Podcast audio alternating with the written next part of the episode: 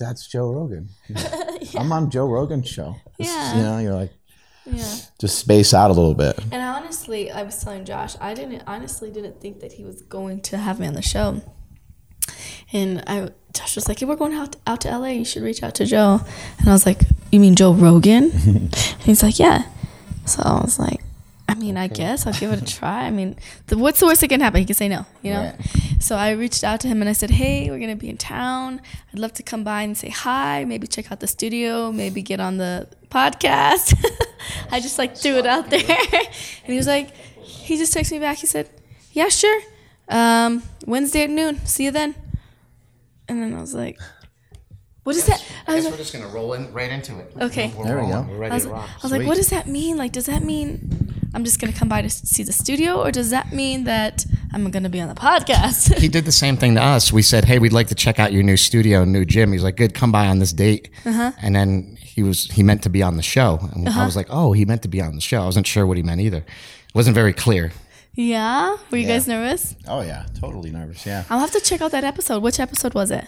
We were on it several times, so I've, I do documentaries. I made several documentaries, and um, that happened to be about stuff that Joe likes. Mm-hmm. So he asked us on there. Did one about steroids called Bigger, Stronger, Faster. Mm-hmm. One about the opioid epidemic called Prescription Thugs. Okay. And I just finished one called A Leaf of Faith, which is about kratom, which is a natural painkiller. So, Yeah. You know, some fun, interesting, crazy, uh, controversial topics that he likes. Yeah, we were just. He, it's funny because it's it's kind of like a like a re- reoccurring theme that always comes up because of the circles that he runs in, and we were just talking about um, USADA and use of steroids and how um, how how often American athletes get tested versus how often out of the country athletes get tested and stuff like that. Oh yeah, do they they do they get tested as often or they don't because they don't have a USADA, right? Yeah, it's supposed to be.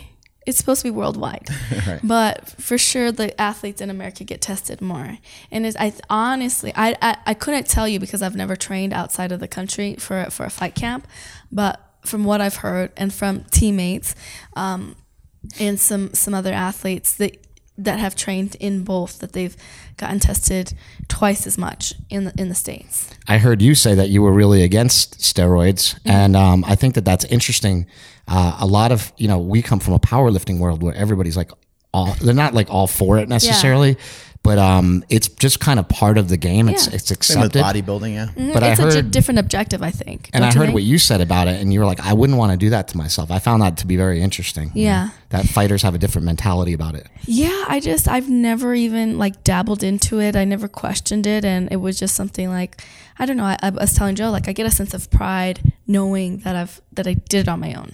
You know what I mean? And but but I don't I don't I've never been in the bodybuilding world. I actually did. I, I did a um.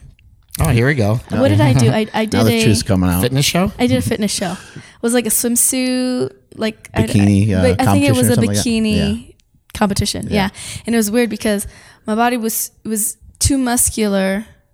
It was, I guess, it was unproportioned You for what they were looking for, huh? You were a tweener, like, Yeah. because they have different categories. They have bikini, they have figure, they have fitness, right? I was too muscular for fitness and or for bikini, but too not muscular enough. Oh yeah, it's physique. It's called right. yeah something like that i don't know but it was it was a great um it was a great experience but i um i remember getting on the stage and seeing all these beautiful women and and i know how hard they worked because i worked you know to get through um all of the I, I wouldn't call what do you guys call Like it? prep. Do, do you call it a camp? You don't Prep, a they call it, yeah. Okay, Competition prep. yeah, thing, competition. And um, I mean, these girls completely transform their bodies, and and to be picked and prodded at, and uh, in a competition, and, and to be told that your body isn't, you know, isn't up to par, I think can kind of mess with your head a little bit. Oh yeah, definitely can. I did a bodybuilding show, and it was like when the show was over, it was really kind of depressing for a couple Yes. days because I like didn't know where to go from there. Sort of like you reached this goal, I got myself you know really lean and in good shape, and I was like, what do I do after this? You know, and, and you can't maintain that Yeah. conditioning, and I think that's really hard, especially for women, because they're going to gain probably you know some cases 20, 30 pounds, Yeah. which is a lot of weight to put back on, right? Yeah, I mean, it's the same in, in the fight world. You know, I, I we cut down, so my fight weight is 115, but I probably walk around 130, 135, and and so I think it, it does mess. It can mess with your head if you're not mentally strong. you know, to see your body go from like absolutely shredded out to kind of like a normal body. And and it, it's not even normal. Like people would look at me and say, like, you look athletic. What do you do? This and that. But you know, and in my standards, I'm like, no, I don't look good. This and that. And How much do you think you weigh when you actually compete on the day of? I heard you guys talking a lot about weight cuts. Maybe an extra ten pounds from I- where you started. You know, it, it really depends. This last time I was able to um, hydrate back up very well. Um, so I, the the week of uh, my last fight, so they call it, so it's fight camp and then it's fight week, and then you have the day before weigh-ins, weigh-ins, and then the fight day, and so fight week they make you weigh in um, when you get into wherever it is that you're fighting. And what was I weighing when I was 124. I so I was weighing. I weighed 124 when I got there, and I, it already started kind of like, you know, um, making my meal smaller and and water loading. And so um, by the time the day before weigh-ins came, I was like 121. I cut to 116, and then I floated a pound overnight. So I woke up on weight, um, and then I was actually able to rehydrate all the way up to 128.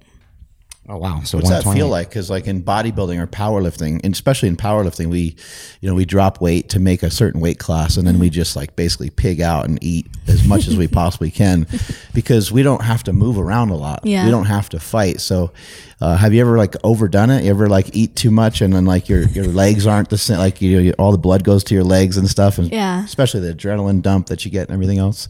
You ever overdone it? Absolutely, for Getting sure. there, you feel a little sloshy, Uh, well, maybe slow. yeah, and, and I think it's just like situational too. Um, before before you get into huge organizations like the UFC, um, you kind of you travel and and you you do smaller events and at- smaller venues. And I remember one time flying all the way to North Dakota and and not not meal prepping or anything like that, and kind of just you know, doing it the old school way, sauna suits and, and, and running and, and just cutting out food, just a really unhealthy way, you know? And um, Rehydrate with Snickers, Snickers bars and stuff like that. only food that they had in the, it was at a it was an Indian hotel and casino, and the only food they had there was like a buffet of food that had been sitting out for hours, and it was all filled with sodium, and I was swollen and bloated. It, it was horrible. Yeah. I won the fight though, so How did you uh how'd you get into all this? How did Um, you get into fighting? I grew up doing martial arts. I have an older brother, so he's four years older than me. I wanted to do gymnastics. It was too expensive for my parents to to allow me to do that, and so um, there was this little community um, martial arts class going on at the at the church. Karate or something? Or Yeah, it was karate. hmm And it's something all three of us could do. So my parents put us all in, and um, we, we absolutely fell in love with it. And I think it was, you know, um, at the time, we we were all huge, you know, movie fanatics, and so it was Mortal Kombat and Power Rangers. I was just going to ask you that. What are the yeah? What are the pop culture influences Yeah. on you? You know, uh, obviously, like we're a little bit older, so for us, it was Bruce Lee. Yep. And it Karate was- Kid. Karate Kid was Yeah. like Chuck our, Norris. our Chuck jam. Norris. Yeah. Well, I mean, my dad loved watching anything Jean-Claude Van Damme and uh, Steven Seagal. Yeah, Steven He Seagal, Sylvester Stallone, like all those guys, like they were the big cats at the time. So we watched all that stuff, like Kickboxer, um, and yeah, yeah, Bruce Lee. I think Bloodsport. What Bloodsport. mhm. I actually saw that come on TV this uh, few weeks ago, and I was watching it with my kids, and my kids were laughing so hard. They're like, "This is the cheapest movie." I'm like, "You don't understand. This, is the, this was the best is thing we had at legendary. the You don't time. understand. You got. You just don't get it, kids. Like this is so cheap." It's so corny. Yeah. I remember that because my brother, he um, he was born in Thailand, and when he came over to the states, my dad told him um, that he could pick his American name, and at that time he was really into Mad Max, um, and so he, he he picked his name to be Max. And um, you know when they came out and, and revamped Mad Max, I was like, "This is cool. I'm gonna go back and watch the old school one." And it was so slow. So yeah, yeah. It takes forever to get going. That one. yeah, They're just like out in the middle of the desert, nothing's going on. You're like, come on. yeah, But the newer one was so cool. yeah, it was. So visual. Mm-hmm. I loved it. Yeah, I love the whole just the idea of kind of like an apocalyptic, Yeah. kind of like for uh, on your own and kind of just fending for yourself idea. With where like MMA is now, does karate still work? Can I, you pull off some karate moves in there? For sure. I absolutely believe it does. Um, you have to know when and where to use it, but it's actually a very effective martial art for MMA because it's um, well f- from the martial arts from the karate that I learned. It was it was American freestyle karate. So my instructor was a boxer, but he also did kempo and and karate and taekwondo.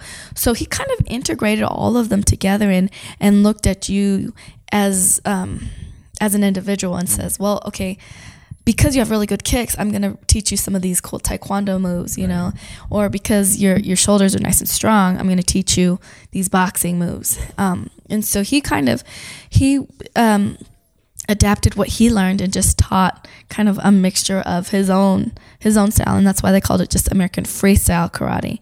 But um, I learned like point sparring. Um, with karate. And so my kicks are really good. I was really flexible and I was really strong and explosive.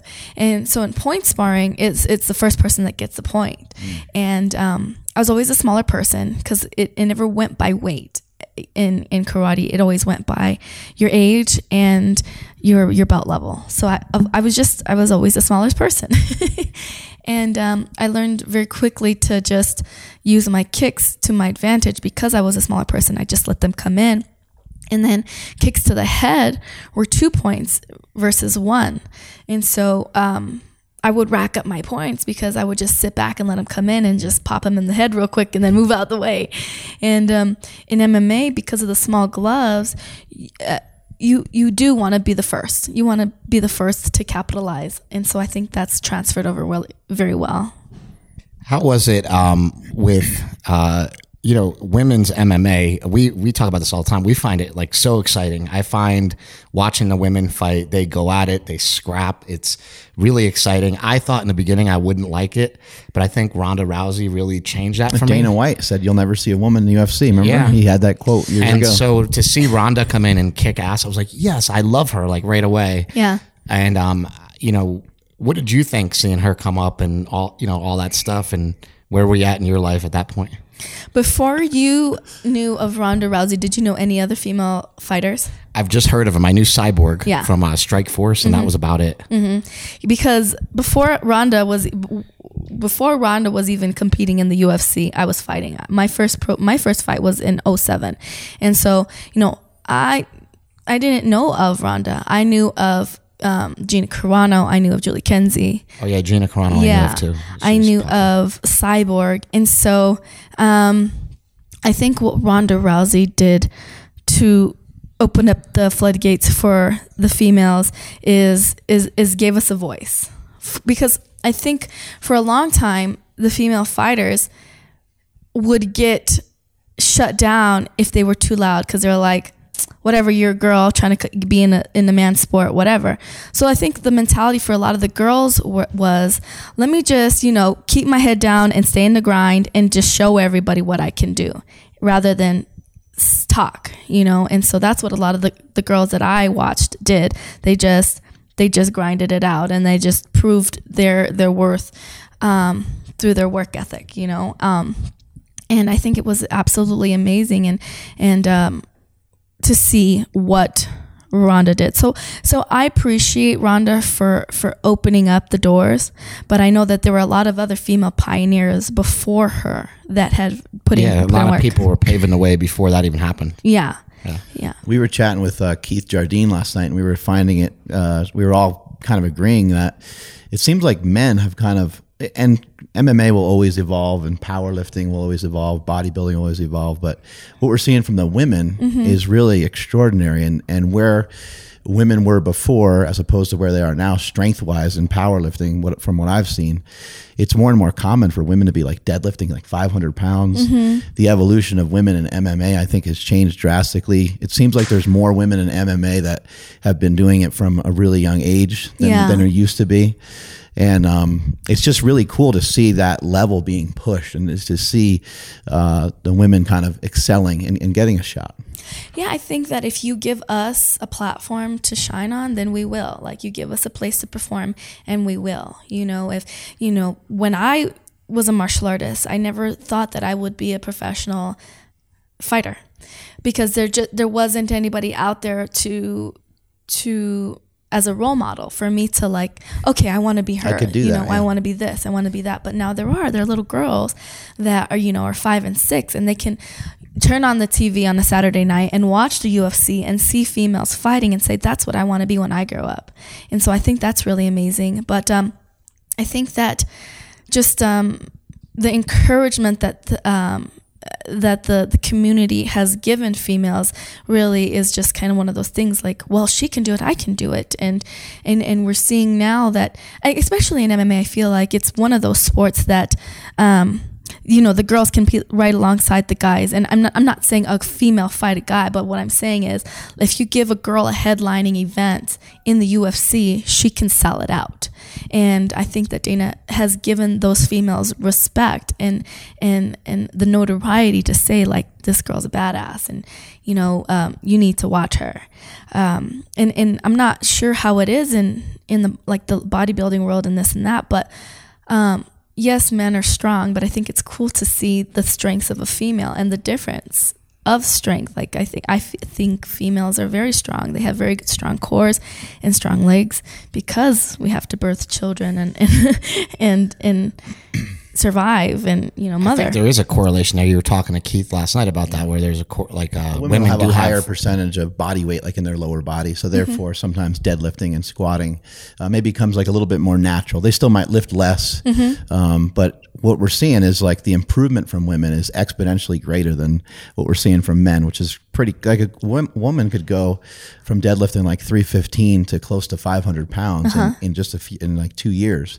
But for a guy to gain 200 pounds on their deadlift or something like that might take them eight years, ten Really? years, something like that. yeah. I wonder why that is. I don't know. I don't know what the what the reason is, but it, whatever the case is, women are just they're tearing take it up. it. Yeah. I was gonna say, do you think it has anything to do with the fact that females have like a higher pain tolerance? And I I, I, I do think that that could be a factor. I think that women, uh, this is just a total generalization, but I think that women tend to follow the rules a little bit more. So, Yeah. like, if I was to give you a program, or or if Greg is to uh, influence you on something you should be doing, you'll probably follow it Mm-hmm. most likely.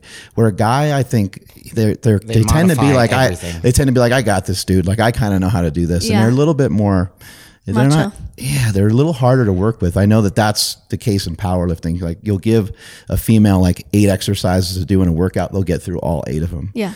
and they'll do them to a T. And a guy is like gonna go too heavy, probably go too hard, and then not even do all the or like I exercises don't, because yeah, I don't like lunges, so I'm not going to do them. Mm-hmm. And they'll just skip them. Like, ah, I can modify this, and it's like, well, no, that's part of the program. Like, Yeah. so maybe that- just because maybe some of the men that they may have had a previous they might have preconceived notions on how they should be lifting and maybe Yeah. the women are like i'm kind of new to this so i'm just gonna Yeah. do what my coach tells me I, I hear that a lot from coaches in MMA that the, the females are easier to coach. Like, be, and, and it might it, it might be that that the men, you know, they they they have an e- a bigger of an ego because I, I wouldn't say women don't have an ego, especially in fighting. It's like you kind of do have to have one in order to do what we do. But we know what's best for us trust us we know what's best for us that's the only thing I can think. But uh, that's what I've heard from coaches is is from even from Coach Jackson, he will tell me all the time. He he's like he's like the men are the crybabies when it comes to the sports. It's like you girls like you'll be put through the ringer and you just kind of like wipe you you'll you'll cry but you'll wipe your tears and continue to do it anyways. You know. what does your, what does your mom think uh, now she kind of like whoops like uh, you know she got you into like karate which is a way different sport than Yeah. this like you know severe combat sport that you're involved in now My mom is the biggest fan. She loves it. that's She cool. she's she's kind of a hardcore Asian lady. She's just she doesn't take no crap and she's um she's very um I don't know if you've ever met any like Asian mothers, but they tiger mom yeah, they're just it's like a tough love type Yeah. of situation. And Yeah.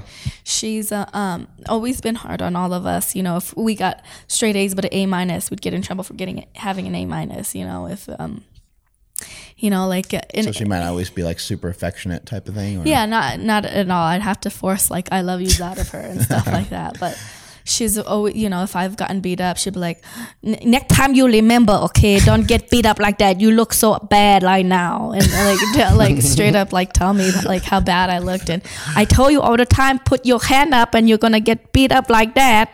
And he, that's my Makes mom. it sound so simple. Yeah, Yeah, I'm like, keep your hand close to your face. I, and I wish hit. they had divisions for for you, so that you knew what it felt like. right. It's funny. now you're a mom, and at your goal, your overarching goal is to be the mom champ, right? Yep. So, um, you know, and you want to uh, show that you to the to Yeah, your can you be mom and champ at the same time? Can this is it possible? Yes, it is possible, absolutely, and I'm right there. And um, she's, you know, my daughter is is a part of the team, and she's a huge reason why. She looks nothing like you. I, that's what I tell people all the time. me. I think she looks like Josh, but she is. It's a it's She's a a good combo of both of you. I think so. I think she's. Everybody says she's a mini me, but to me, I think she looks like Josh. How old is she? She's eight. And what do you think that um you know becoming mom champ, well, you know, like what is that going to show her? And is that you know that's the goal, kind of? Absolutely. Hey, I, hey, you can do anything Yeah. you want to do.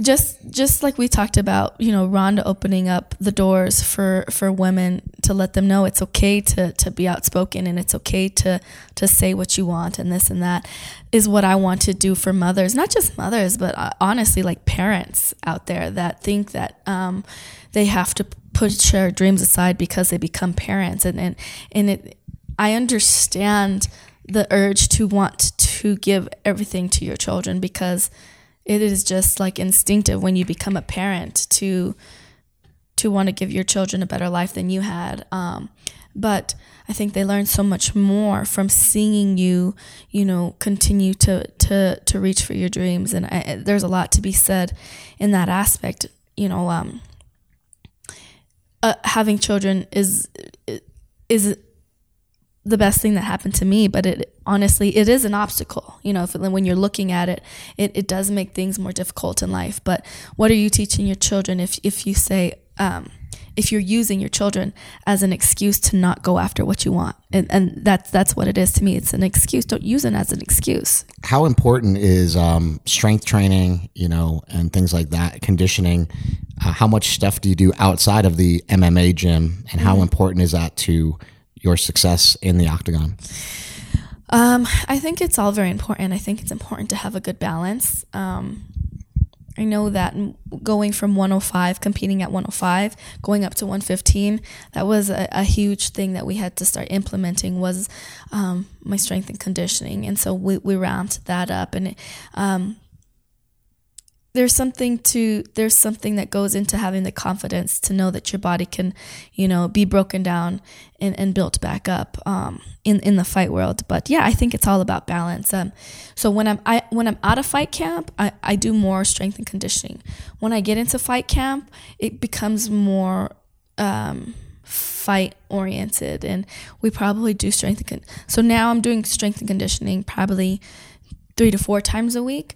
And um, and when i'm in fight camp it's probably like once or twice a week And do you have a coach that brings you through that? I trainer? do. I do. Yeah. His um, his name is Steve, and he's been with me for a really long time. He also trains Holly, and um, you know, he's just uh, he he. What I love about him is that I feel like anytime there's like a new trending fad or this or that um, he tries it he's like tried everything because he wants Yeah. to know like it will it work does it not you know and, and and he's like his own guinea pig and so and i think actually like his athletes are his guinea pigs as well Cause, I think it's really smart to try everything. Yeah. There's I so think it's important too uh, for the fighter's psyche. Like if you see somebody else doing something, you might be intrigued, and you'll say, "Like, kind of, what's that?" Mm-hmm. And he could say, "Well, you know, I, I actually tried it for a few weeks, and it, it, it wasn't great. But if you want to try it, because your mindset is a huge part of the whole thing. yeah and yeah it kind of like you can he can sift through what worked what didn't Yeah. and, and kind of come to his own conclusion And then you don't have to try the things that don't work. You only Yeah. try the things that he I'm sure you probably go to him all kinds of different ideas, like uh, fasting or keto or some of these things, and he's probably like, "Nope, Yeah, let's not mess with." And he's what he said too. Like he, it's funny because in him and his wife are, are complete like complete different like body types too. And so it's funny because sometimes they'll do diets together and things that w- work really well for him didn't work at all for his wife, Hmm. and things that worked really well for his wife didn't he didn't have any results at all. So I think a huge part of it is you have to kind of at least halfway like what you're doing. Mm-hmm. You know, like uh, my brother and I, we've messed around with carnivore diet, keto diet, but we like those types of foods. Mm-hmm. And uh, we're, we're also not like hyperactive. We don't have an MMA schedule. We're not, you know, working on our mobility and working on all these drills and boxing and kickboxing and doing Muay Thai and clinches mm-hmm. and and all the different things that are involved in MMA. We're just lifting some weights yeah. uh, once a day for an hour or 90 minutes or something like that. So it's the energy expenditure that we have is way different. Maybe you need carbohydrates. Maybe Absolutely. you, you know, maybe you need uh, to mess around different fuel sources. How, how do you usually eat? Uh, you know what I did? I, I tried doing, um, I, I tried doing like the paleo diet for a fight camp and, um, it, it was rough it was really rough. I mean, I got my weight down, my and and I looked good, but I was I was drained. I was depleted. My mm. body wasn't able to recover. I didn't have the energy I needed to get through a practice at 100%. And so like you said, I I really do I I realized that for me like carbohydrates wasn't an enemy. I just had to understand the type of carbohydrates I was eating and when I needed to eat them. I think depriving yourself is important to, you know, build a lot of character and to build a lot of willpower. But I sometimes will ask myself, like, what am I doing? Like, why am I depriving myself so much yeah. all the time? Like, for what reason? And so I like to, you know, mix in eating a donut, mix in having some wine with my wife, you know, and, and things like that. Are you able to still have some fun uh, outside of, uh, you know, the last six or eight weeks? Yeah, and, and I think moving, I think it was it's twofold. Moving up in weight has helped me do that because I'm not so concerned about hitting a certain weight. I'm more concerned about um, being healthy and and training right, and um, getting max max potential, I guess, out of my my training, and um, I think just like you said, having a more laxed understanding of my nutrition and and um, tr- being healthy, you know, 80 to 90% of the time. And then when I want to, if I want a donut, if I want to eat out, then I will. And I, and I won't beat myself up about it, you know. How do you, uh, do you beat yourself up if you lose? Cause I know that that's, you know, what's the difference for you between winning and losing? Well, yeah, what's harder? It's, oh, um, losing is hard. It's, um, you know, I'd hate to say it's one of the reasons why we do it, but it, it's because of the incredible highs that we that we fight. But along with those incredible highs are incredible lows, and um, it's um, it forces you to look look into yourself. It forces you to face your demons, and it forces you to sit with your failures. And um, with every loss that I've had, I've had to to learn from it. And and as, as much as I say that I hate losing because I do it's it's it's a necessary part of life. And um, I wouldn't have been able to grow as much as I have or have lessons to teach my daughter if it wasn't for my failures. But yes it is very hard. And um, you know there are times when I I, I finish and and if we're just talking about actually just like well-being you're beat up like I don't mind being beat up, broken if I win. Like yeah, like my my pro debut, my my UFC debut was amazing. I broke my hand in the second round. I went on to win the fight. It didn't matter that I broke my hand because I won the fight. Um, but being beat up and losing is just like like just adding insult to injury, you know. And then talking about like a fighter's pay, the, your pay is cut in half when mm. you lose. So it's like the difference between, you know, you you expecting because you never go into a fight expecting to lose. You know, you expecting to ha- make this much amount of money and then it's cut in half.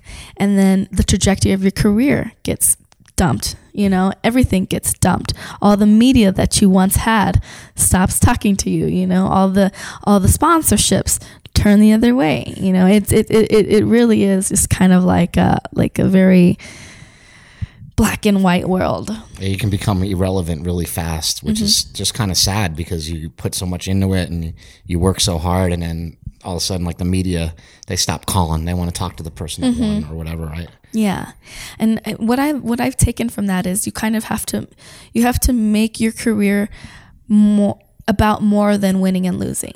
It like if if I only fight to win, then it's going to be a really rough road, you know? So, so we really kind of just changed our mindset about the whole idea of, of fighting and, and for me, it really is. It is is a way of life, and it is a journey. And um, regardless of the outcome, I am growing.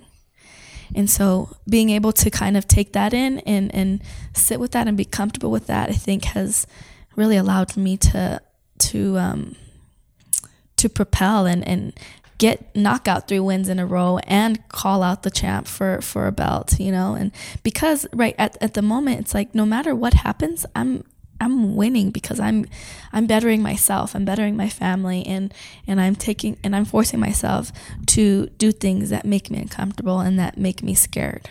Does it kind of teach you to put everything on your shoulders? Because like this is a an individual sport you know? I'm sure you played other sports as a kid. If you played softball or basketball or something like that you can easily just say, well, you know, the, the whole team kind of stinks, and the other team was the other team had a couple better players than us, and that's kind of why we lost, or somebody didn't cover somebody on a three pointer, so that's why we lost, or whatever it might be. But in this case, you physically, you know, fought against somebody with a certain set of rules, mm-hmm. and you, you, came out the other end uh, with the short end of the stick. You yeah. know, so does it kind of teach you in your day to day life, like? This is on me. Like Absolutely. she's my responsibility The fight game is my responsibility and it just does it do that for you yeah and that's another reason why i love fighting is because at the end of the day there's nobody really to blame but yourself.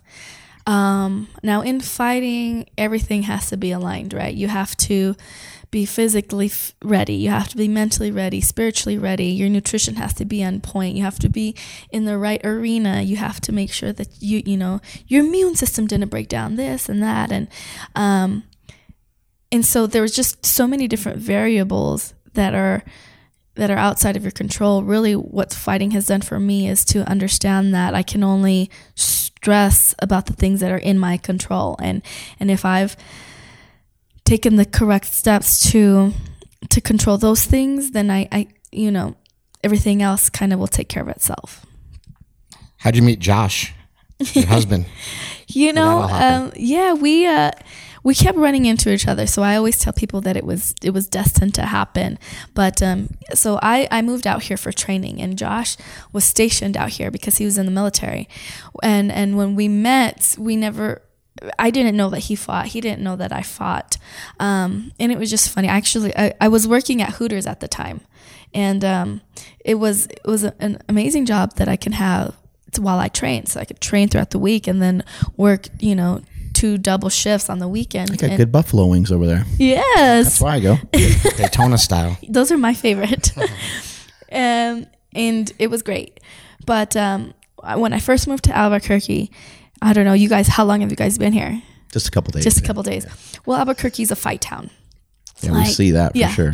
We don't have any major sports or anything like that, so it like they're really prideful in in in, in being fighters, and so um, everybody in Albuquerque is a fighter, and and you kind of you get you um, you get sick of it, you know. So it's like in LA, everybody's an actor, exactly. right? So you're like, yeah, right. Like, sure, you're a fighter. Fighter sure, where? What? Exactly. Like, you know, you're not UFC or. yeah, exactly. Like we we went to the club with George St. Pierre, and we are trying to cut the line, and we are like, "Do you know who this guy is? He's George St. Pierre," and they're like, "We don't care. Get to the back of the line." Like that's wow. how that's Albuquerque. Wow.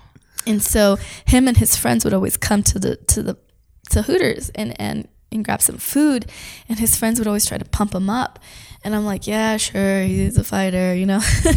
but um, he was actually a really, really decorated fighter. He so he was in the Air Force and he fought for the Air Force, and awesome. um, he was ranked um, fifth in the nation for a really long time. And uh, uh, and um, I remember one time him it was him and his friends and they're trying to get me to go out with them and I just I wasn't interested in going out and um cuz I was training and I just said I kind of gave him like a a BS answer. I said, "Okay, well if I ever see you downtown, I promise I'll save you dance and you know, I'll promise I'll remember your name because they were giving me such a hard time and I never saw them and I I think it was like 6 months down the road and he was at a like a country bar with his friends, and I was there too. I was DD for my friend, and they called me over, and he would he was just like, "You remember." You remember you remember us and I was I was like I don't? I don't remember you and uh his friend was like, "Well, I'm going to Colorado and um, I don't have any friends there." And he's like, "Yeah, we'll take my number down and I'll introduce you to some of my friends and I have them show you around town." And his friend kind of like pretended like he didn't have his phone on him, and Right. and then he was like, "Well, give your number to my my friend here," and Oh, it was we go. That Josh. move. and then Josh gave me a hard time for not remembering his name, and um, he said, "Yeah, you promised you'd save me a dance." and I said, "Okay." I, I, and then I remembered. Then I felt bad because I was being kind of I was being a kind of a bitch to him, and so um, I gave him my number and I told him to come find me for a dance. And so he texted me to make sure that I gave him the right number, and then and then he left. so he left me hanging, and and we ended up going out on a date, and we just we ended up clicking, and and, and we've been together ever since. Yeah, that makes a huge difference to have somebody uh, kind of in all this with you. How does all this work? You know, how does it work with, uh, you know, trying to be a mother and trying to be a, a significant other and, and, and having the fight game going on all at the same time? It's hard. Um, it uh, it takes some maneuvering. It takes some. It takes really understanding people in your circle, and and luckily I have that. You know, my husband is very supportive because he comes from you know a boxing background and and knows the sacrifice it takes to get where we need to go. So I think that's a huge part of it. Um, uh, my teammates, my coaches, they're all very supportive in in in our goal. And so, like when we first had Araya, I would bring her to the gym, and I'd have my gym bag and my car seat and my diaper bag, and they'd all be there. And if she started Super mom coming through. if she started crying, you know, coach would pick her up and then keep, continue on with class, and it, we, we we just made it work. And um, it really takes it takes a, a team and um, my husband's very patient my daughter is very patient and um, they just they all very very much care about getting that gold and so um, it's a team effort Does sure. everyone try to offload some of the stress? They try to take take some of it away from you, like business deals and uh, you know just different things that you might have to go to, or they try to just you know take care of as much stuff for you as they can. Yeah, absolutely. My mom comes down to help me with Araya. Araya, you know, has has postponed multiple birthdays, uh, holidays because it was during fight camp. Um, the coaches will, will work around our schedule. Will you know let me bring Araya in. My husband has actually um, taken his hours down with his practice because he's a financial advisor. So he, um, you know, has taken down his hours so that he can be more present at practices. He can come and be a second eye when I'm hitting mitts, when I'm sparring. He, you know, he was the one coordinating all of this stuff with you. So he Yeah. has kind of taken a managerial part in in the career in the business. And um, he's the one that negotiates pay. He's the one that reaches out to sponsors. He's the one he, he's like manager publicist coach husband um, therapist punching bag. Does that get stressful sometimes? yes it does. Is it was it hard for him to step away from like fighting to support you fighting, or did he do that kind of naturally and easy? i mean he'll say it it was easy but i know that it was hard for him Yeah. you know, because he was really good, really good. And I mean, he's one away from being in the, you know, in the Olympics. Was he doing boxing? Yeah, he was a boxer. Wow. And so, um, yeah, I know it was hard for him to step away. And because he's just like, he, he's just as passionate about fighting as, as I am. I mean, if not even more, really. I would Yeah. come home some days and he'd be on the couch, and he still does this now, watching tape, pausing, rewinding, starting, pausing, rewinding, starting, to the point where you know the the CD would get burnt out because he was studying tape, and and that's because that's his life. He loves he loves what he does, you know, and so I know like um, we got to make it we got to make it worth it. Does he train you at all? Yeah. Like in striking or in something? or- striking yeah. and, and, and, and like I said, he's my punching bag. So so you don't want to be too mean to your teammates because you want to be able to have teammates. Yeah. And and so You there gotta play nice. Yes, and, and there is a certain amount of, of respect that you have to show, but um, fighting is also a brutal sport and, and you have to know that you can pull that animalistic side of you out. And so what we've been doing a lot because he is a lot bigger than me is he'll just, you know, you know those I, I, I should get him those self self defense huge like like he's gonna get bit by a like he's canine gonna or whatever. get bit yeah. by a canine but he literally puts the headgear on and puts on his mouth put in his mouthpiece and will let me like go to town on him throwing elbows punches and um kicks and I think a lot of wives would love to do that. I, it's, it's quite therapeutic, I would have to say. but um, it's really improved. Um, it, it it has just kind of unlocked something in me that um, I think has needed to come out in order for me to get to the next level. Because, and I think it might be because I have a martial arts background, and a lot of it is kind of just more self defense than anything. Like you have to sh- show a sign of respect, and this is you know have good sportsmanship, and and at the end of the day, you don't want to hurt this person, this and that. Hey, we're in the fight world. This is it's either you or me.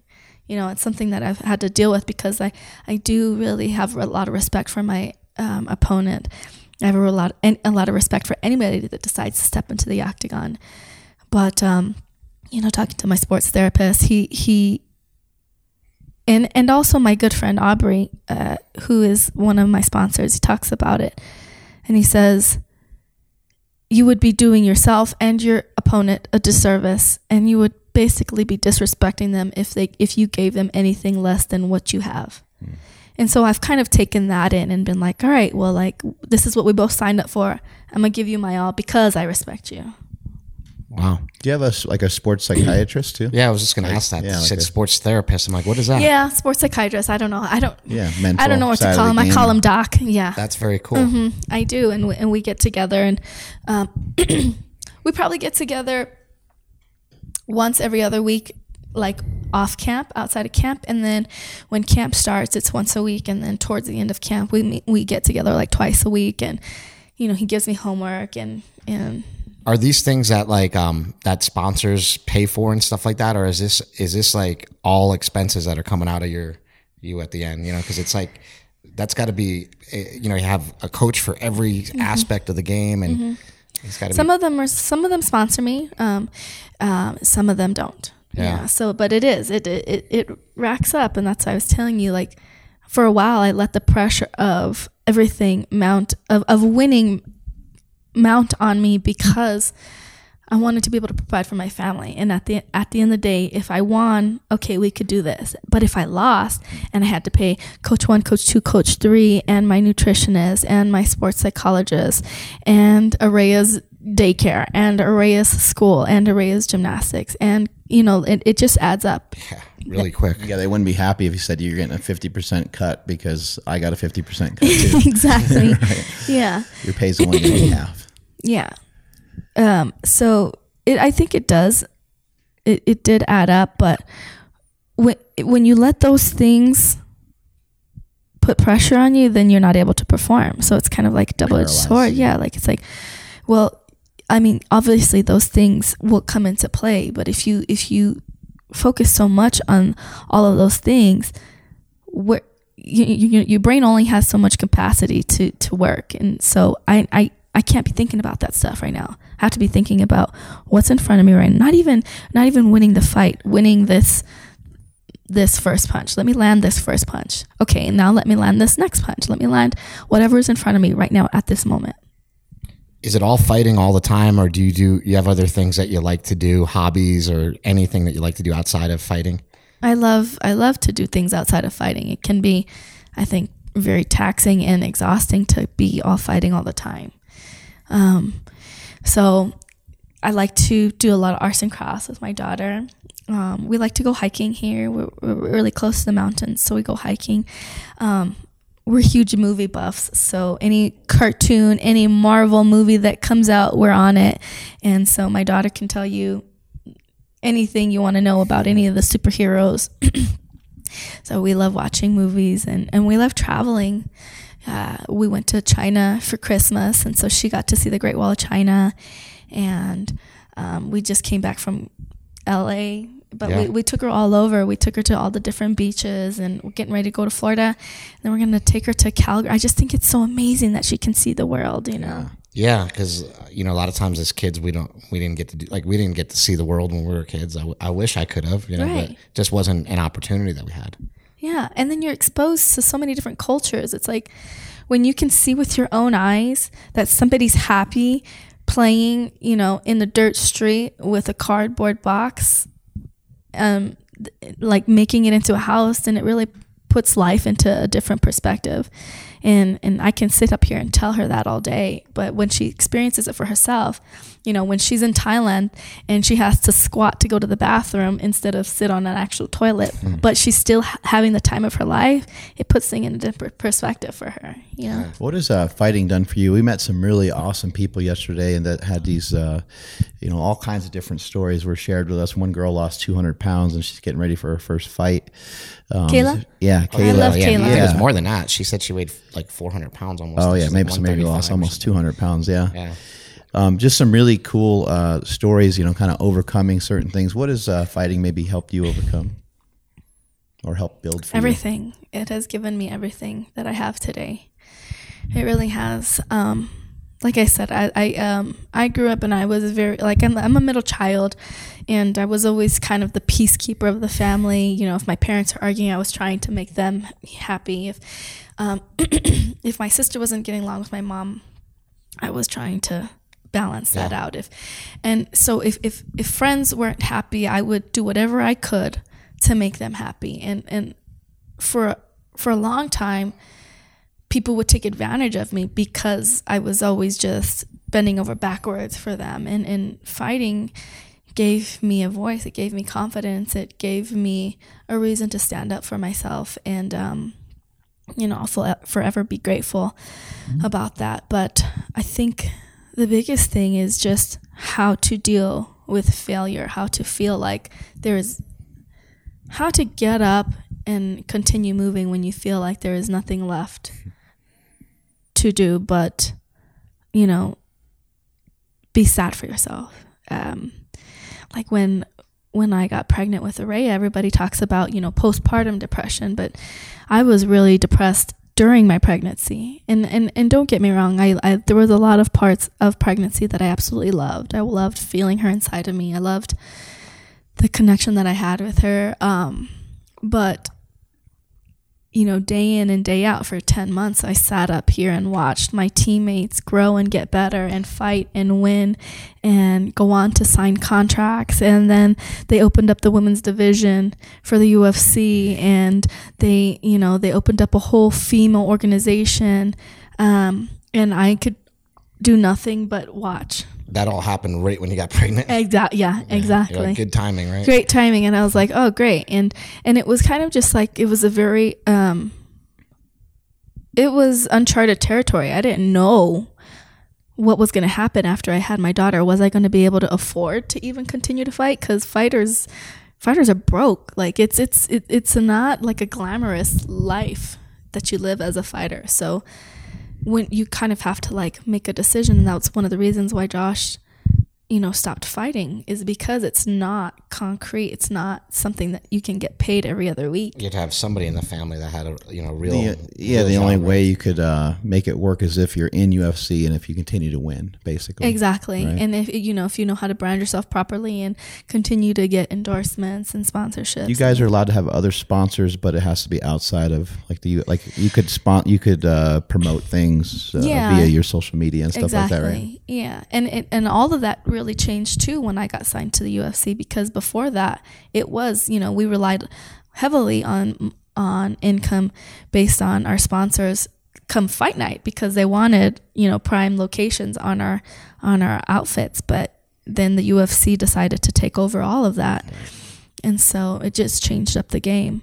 But yeah, like um, I didn't know how my body was going to react when I came back. I didn't I got gestational diabetes when I was pregnant and then after I had my daughter I found out that I had thyroid issues. And um and so so that was that and it was just the, the feeling of of being behind for 2 years and having to play catch up. And if I was too old, if I was out of my prime, it's just like a very short-lived career anyways, and it was just like a lot of doubt, a lot of internal talk, a lot of just um, a lot of the unknown, and and um, yeah, I don't know. How has a sports psychologist helped with some of that?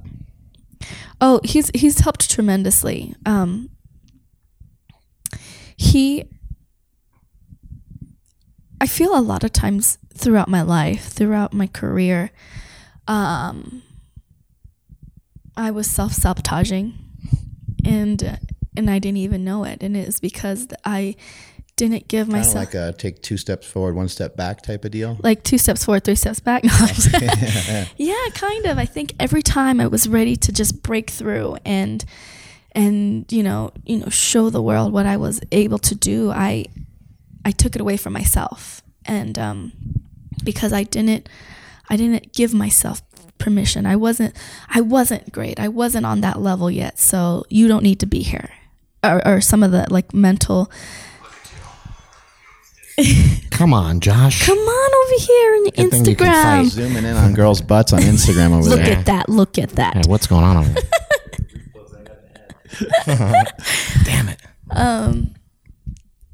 Yeah. So, what was I talking about? I, We're just talking about like kind of the, the mindset Oh, and okay. the, how the sports psychologist has helped a lot.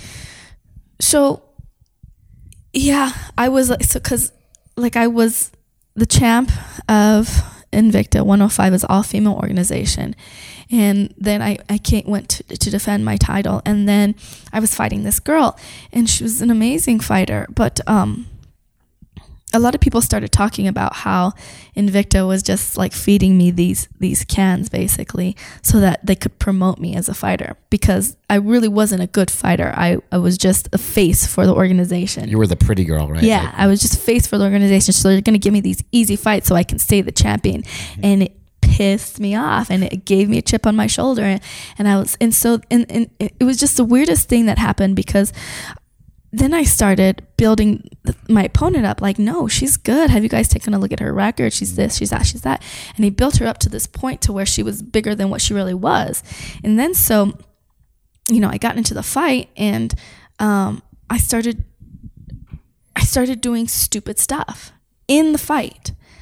And and to the point where it was just like like I said, I sabotage myself, and I've done that on, on more than one occasion. Can you give us a couple examples of how you've sabotaged, like whether it be diet or training or whatever?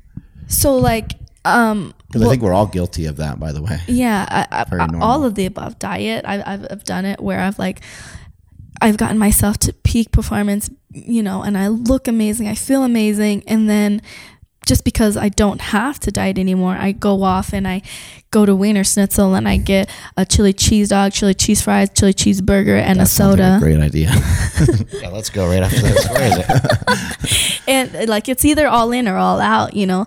So that's We're like the same way. n- it's horrible, and I think a lot of fighters do that. Um, and then just like with with with the fight, it was like in my head, I was like basically saying, or just listening to what other people are saying. Well, you don't belong here, so just give her the fight, you know. And instead of just fighting for myself, I I let everybody else decide what I was and I, I, I, I gave up the belt, you know, and uh, it haunted me. It haunted me. Still Wow, that's how you lost you lost your belt by pushing She, it. she, okay, so she hit me, and it was kind of like just really accurate. It wasn't hard or anything, but she hit me in a place in on my face where it, my eyes just swelled up immediately, and I couldn't see out of my eye. I was winning the fight, um, but I started to feel like a sense of urgency to, to to finish the fight because I couldn't see out of my eye.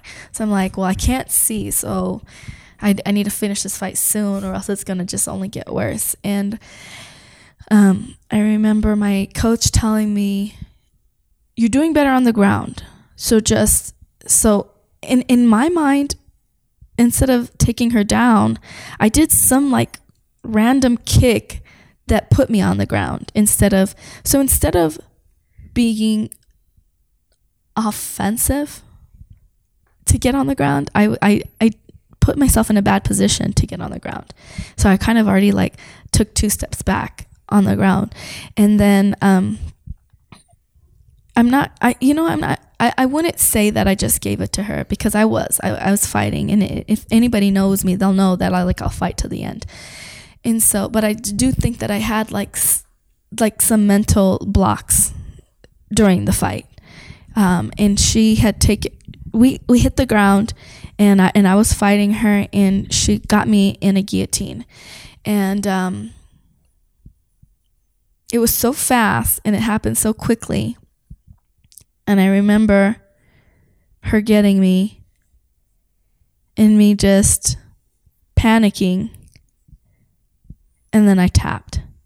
And then afterwards came all of the, ah, you should have done this, you should have done that, you should have waited, you shouldn't have done this, you should, you know, and um, I mean, that's a fight game for you as well, too. It's like kind of, you can't, it's sometimes it's hard to think when you're in there getting punched in the face. You got to really block out the noise too. I'd imagine the crowd probably even plays into it. So if you're getting hit, you might think like that punch wasn't shit. Why is the crowd like they're so excited about that punch? That wasn't really much of anything, but maybe it does uh, make you panic, like you've kind of said about you know her getting getting your back and getting close to getting a choke on you. Yeah, it was. Um, you know, in hindsight, I could have held out a little longer, but at the time, um, I panicked and I, I gave up on myself, you know. So how do we prevent this from happening again?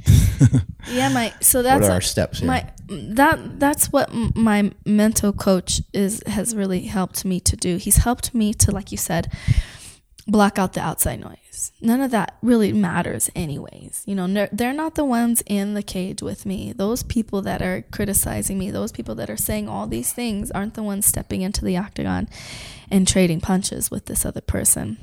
They're not the ones that put in the hours before that. They're not the one, like, you know, and so blocking all of that out really helps. And, and something that I do with him is we, we meet up in, in public places like Starbucks or like some place where there's a lot of noise because that's life. There's there's always going to be distractions. And if I can't focus in on what he's saying at Starbucks, then how am I going to focus in on, on my opponent when there's lights and Bruce Buffer screaming in my face and the referee and the arena and and the cameras and, and all of that stuff? Like how am I going to focus when all of that's going on? So just an understanding understanding what's in my control and just really taking myself and being in the moment. And and the only way you can do that is is really by repetition, the same way that you rep, you know, your muscles is the same way that you have to rep your mind. And and you, it's hard to do that against an opponent that you've never fought before, so you have to imagine it. And you have to imagine in a million different ways and, and and the more you imagine yourself winning and the more you imagine yourself doing these things that you practice um, the more it becomes a reality and I, I know it sounds simple to say but it, it that's that's what we've been doing we've been imagining myself winning and what did it feel like the first time Bruce Buffer yelled, you know, your name in, in your face? You know, he he screams it, and it, but it must be so exciting to be in the UFC in the octagon.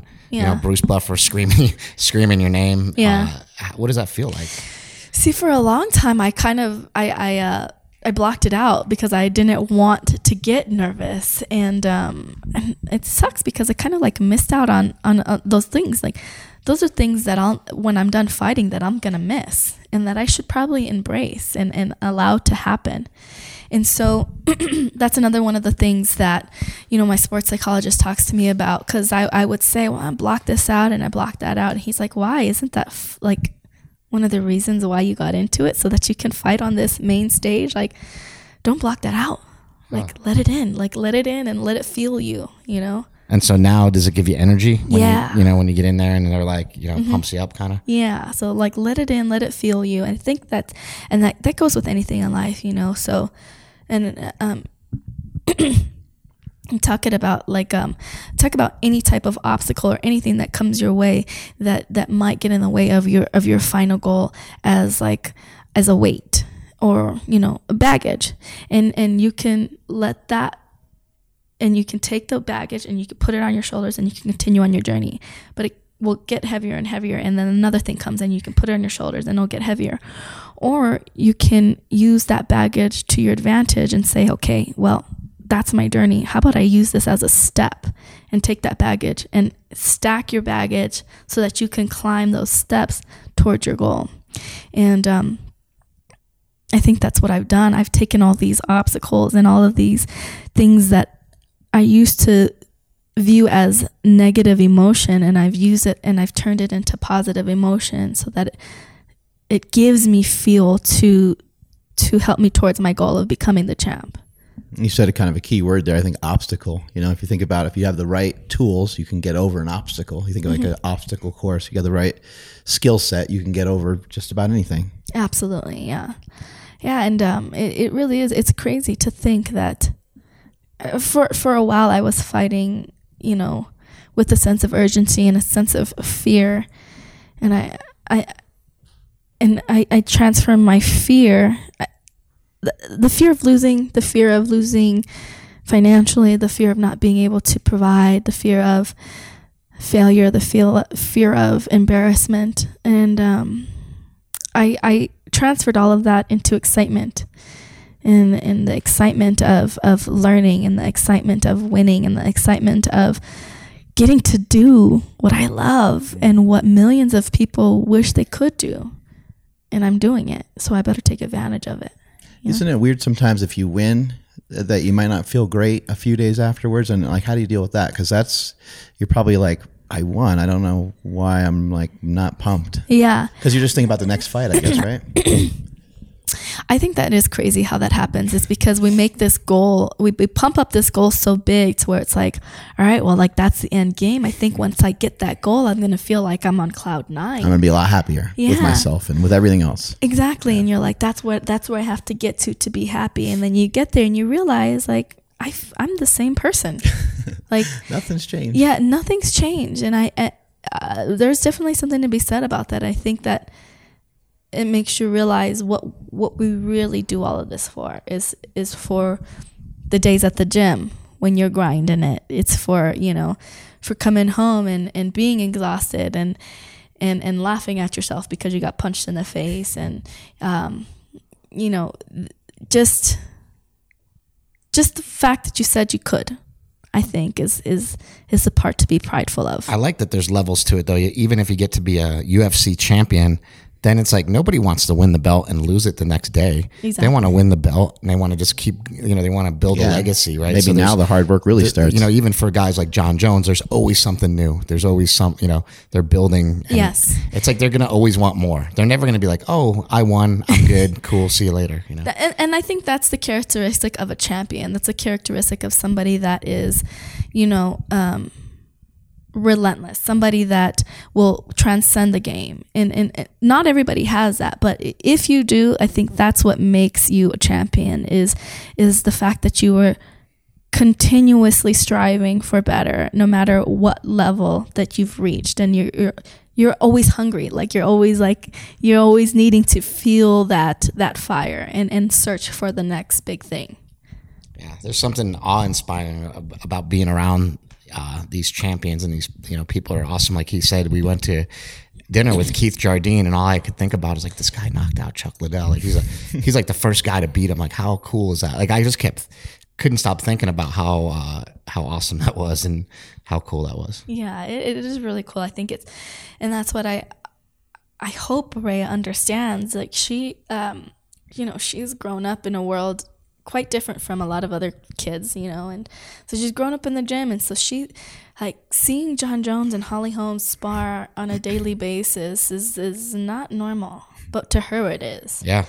And so I hope that by making this her normal, that her expectations for herself and her own goals are like through the roof. You know. What do you What do you want for her? Like, what do you? uh do you you know do you want her to get into fighting or do you, or do you just want her to be you know happy little girl? I want her to be happy. Um, i do want her to have drive. I want her to have hunger. And sometimes i worry that we give her so much that she will miss out on that drive and hunger.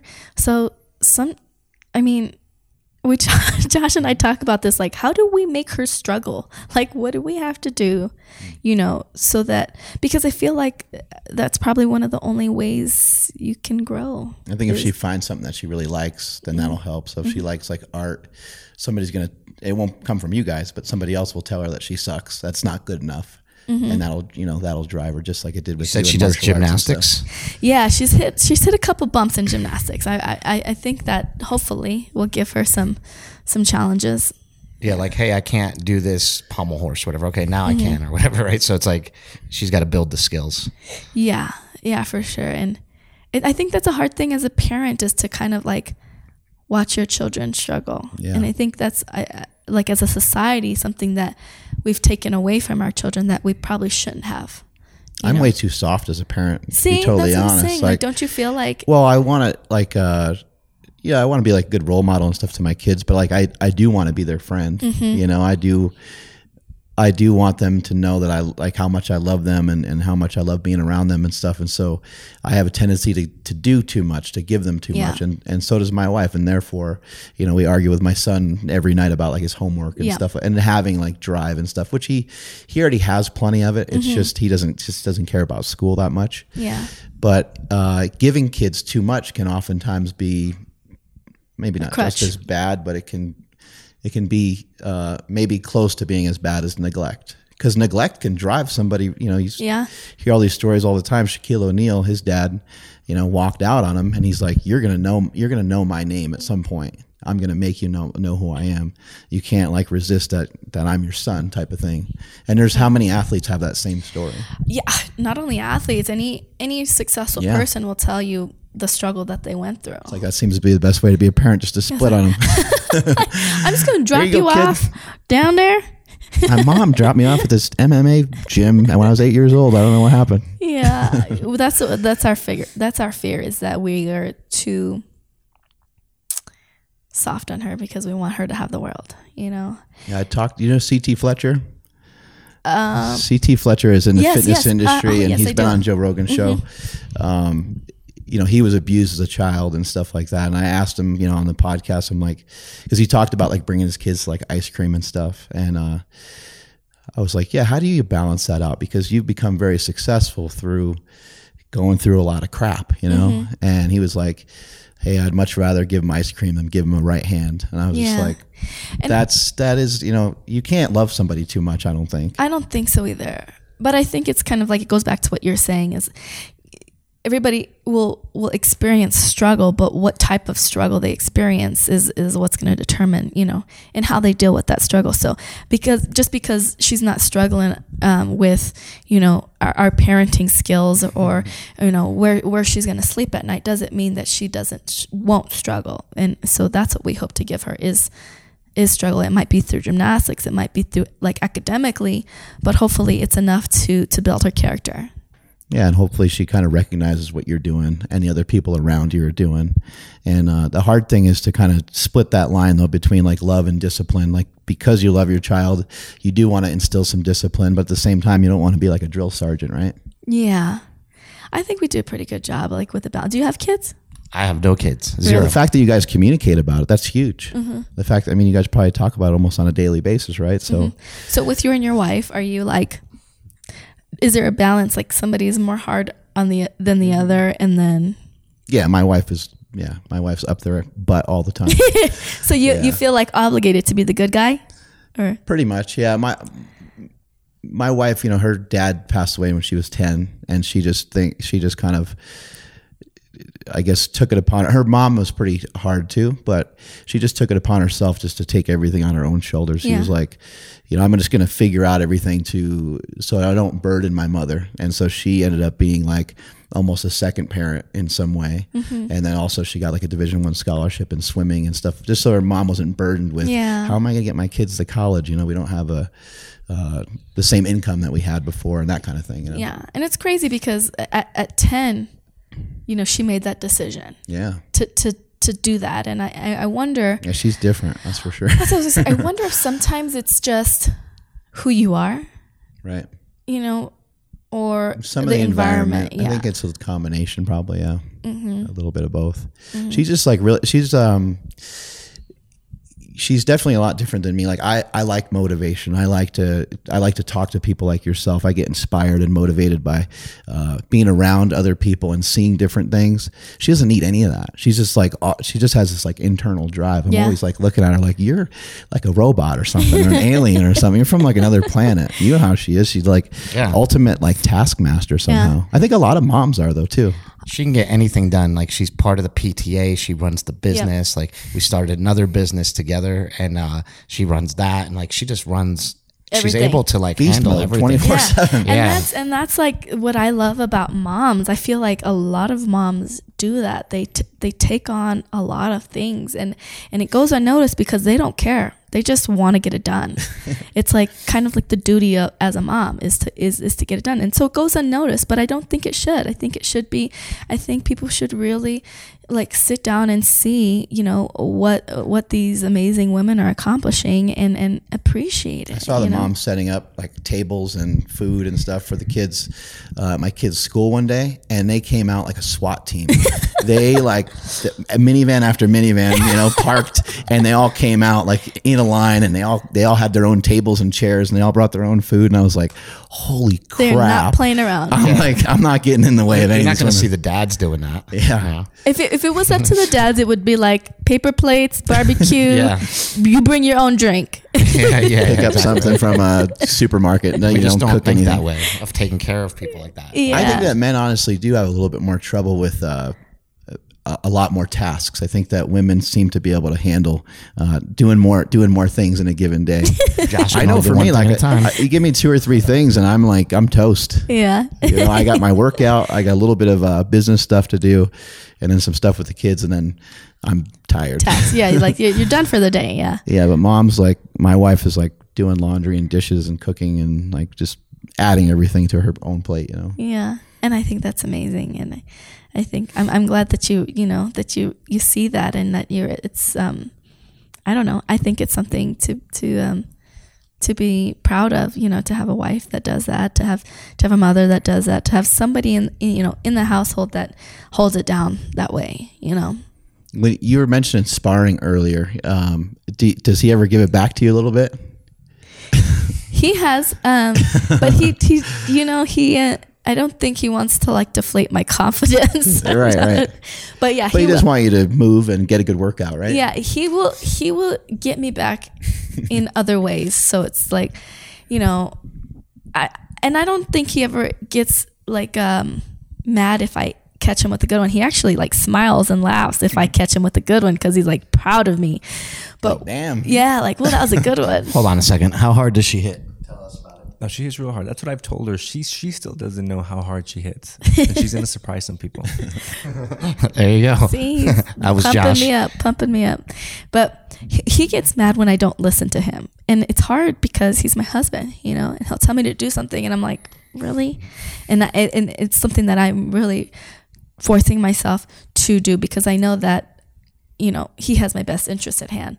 So if he if he's mad at me about that, then he'll make me like run, like do sprints on the treadmill or he'll make me go extra minutes in the sparring session or he'll like he so he, he gets back at me in other ways But when he, so I have this relationship with my brother. Like I taught him how to lift when we were younger. He became a guru in powerlifting. He's far exceeded anything I've ever done in the sport. And, um, but now when he tells me to do something, like I have just a different, uh, respect for him. Like, because he's my brother, we're blood. You know, it's like if he tells me to do something, I do it, and I do it to the max because I don't want to let him down. And a lot of times I have injuries I'm working around, and other things hurt. But do you find it like um like more or less motivating if it comes from your husband? i guess i would i'm i'm going to take that from you and i'm going to use that going forward because i do i respect him and i think it's just hard because it's a it's a wife a wife husband relationship and sometimes Plus, you're an elite athlete. Mm-hmm. Elite athletes sometimes are like, I know what's best for me. Like, I'm going to do it this way a little bit, right? Well, I understand to check my my ego and to to to if I if I think I know everything, then I'm on the wrong path. Like, because you're always going to be learning. But for him and I, I think it's just more of an emotional like block where if he tells me something, it makes me feel like he like I'm not because he he's always like singing my praises. So when he tells me I'm doing something wrong, it like hurts my feelings.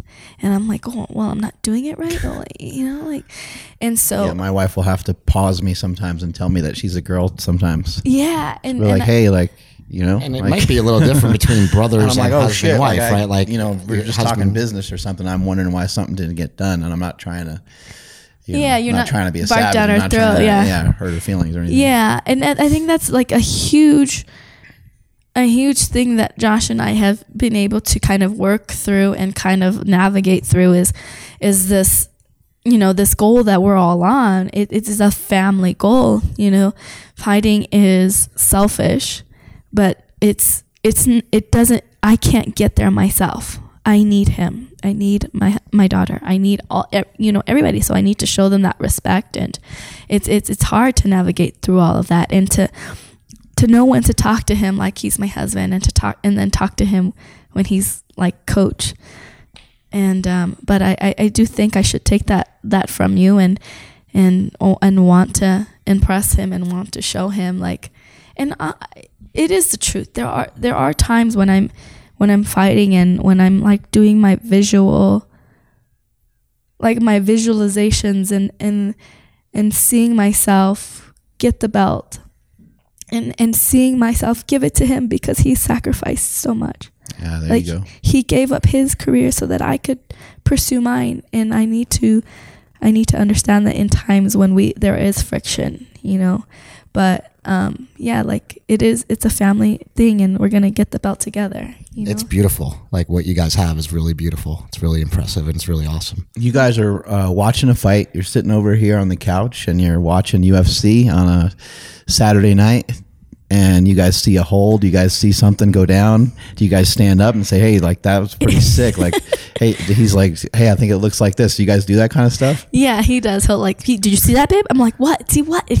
I'm, over here trying to cook casserole, and he's like, he's pause it and like rewinds it. He's like, like, babe, get you in come over headlock." here. Yeah, like come over here, come watch this. Like, let's do that. And then we'll like get up. We'll even do it in restaurants. Like, hold on, what do you mean? Because a lot of times Uh, we'll you like, guys got to record that for social media. Right grappling there. start grappling. No, no, no, no, no, no, not that I that saw this couple fighting at a restaurant. Yeah, that's super cool. You know, I have to sometimes life can get ahead of me and I, I don't realize how cool it is to have, you know, a spouse that is in this like is as passionate about what I do as as I am and and to be able to kind of like solve this puzzle together. I think that's really cool. Kind of last question and wrapping everything up. What's something that you would like everybody to know about the gym that you train at? Because uh, we found it to be unique. We found it to be special. What's something that maybe the outside world doesn't know about Jackson Winks? I mean, I hope everybody knows how special it is, and I, I, I, don't think you really realize the magnitude of of the gem that it is until you've actually been there. It isn't anything special, like like cosmetically. Like you go in, and it, it is a very nice gym. We have two cages, we have the mats, and but you still get that that old school smelly Yeah, it smells gym just enough. it smells just enough, like not too bad, but Yeah. just enough to know what that Not this. foul enough to make Yeah. you leave. My mom would say different, but it's just enough to know that there's hard work being put in there. Um, Jackson Wink has has changed the lives of of countless people, and and you go there, and um, I guess I sometimes you don't even realize that that's what you needed, but it is. Um, it has changed my life. It, it gave me a home when I when I didn't have a place to stay. You know, I stayed in the dorms for four months before I could, so I could get What on was my that feet. like? It was crazy because it wasn't these dorms that were there now. It was the old gym, and the dorms was basically like upstairs attic, and I slept in the top bunk next to the refrigerator for four months And just trained every day. and trained every day. Trained every day. Saved up my money so I could get an apartment and and um, I proved myself. Really, it was kind of like a initiation for my. when for you got your own apartment, was it actually harder, or was it? E- did it make it easier to have your own place and do it? Like because I know sometimes like living it yeah. is sometimes like, well, I'm stuck here. Yeah, I think it was living it was a good transition for me. I don't think it's some place that you should be for longer than a year. it wasn't for it wasn't like for you full time, but it definitely taught you something. Basically, Oh, absolutely, and and I wouldn't have any other way. Uh, You know, I would wake up to the sound of of the sparring bell and and people hitting mitts, sa sa sa, dee dee dee, you know, and just sa sa sa, and I was like, wow, like this is my university, you know, and I loved it, and but um, I needed. You know, you grow and you evolve, and I needed a place of my own, and I needed to be responsible for myself, and and so I did. And but yeah, when I got pregnant, I I didn't know if I would continue to fight. And it was, you know, Coach Wink and Coach Jackson that said, Peanut, you're 25 years old. You have your whole life ahead of you. And you will become champion. Have your baby. It's amazing to have children. And and then come back. We'll be here for you. what an amazing attitude to have. I know a lot of coaches would probably be like, "What are you doing?" Yeah. you know, yeah, it was like 25, you know, it was like just barely getting ready to like break in and and I, you know, my record was good. I was just coming off of um a good win and then I, I did the show bully beatdown and I was just like, oh, this is gonna launch me. and um and then I got pregnant and I I was a wreck. And at that time, first of all, it's taboo for a female to be a professional fighter, and then double taboo for a female to have a baby and then come back from fighting uh, to fight. Um, and so, for them to just kind of say like, "We got your back," and and they they're not about they don't talk they don't they're not about like talking they're about just doing you show up and you grind and um and you grind with these people next to you and they become your family yeah, I don't think you could find two more hardcore guys than uh, Greg Yeah. Jackson and Mike Winklejohn. They And were they're so they were so cool to talk to. Yeah, they they, are so opposite. opposite? They're Yeah, they opposite, but they were they were great to talk to. Yeah. What's uh, something that you maybe have learned from uh, Holly Holmes and uh, and Bones Jones? You know, just from being around them uh, for a while. Just think you mentioned kind of you're going to take uh, what he mentioned earlier, some things that you had some take homes from them that you have implemented into your training or into your life. Um, well, Holly has become like one of my best friends, and I really look up to her and admire her for the person she is, both in and outside of the octagon. She just is the best example of a human being that there could be. She, and she does it for herself. She does it because she loves it. She does it because um, it makes her happy, and um, she really is. Um,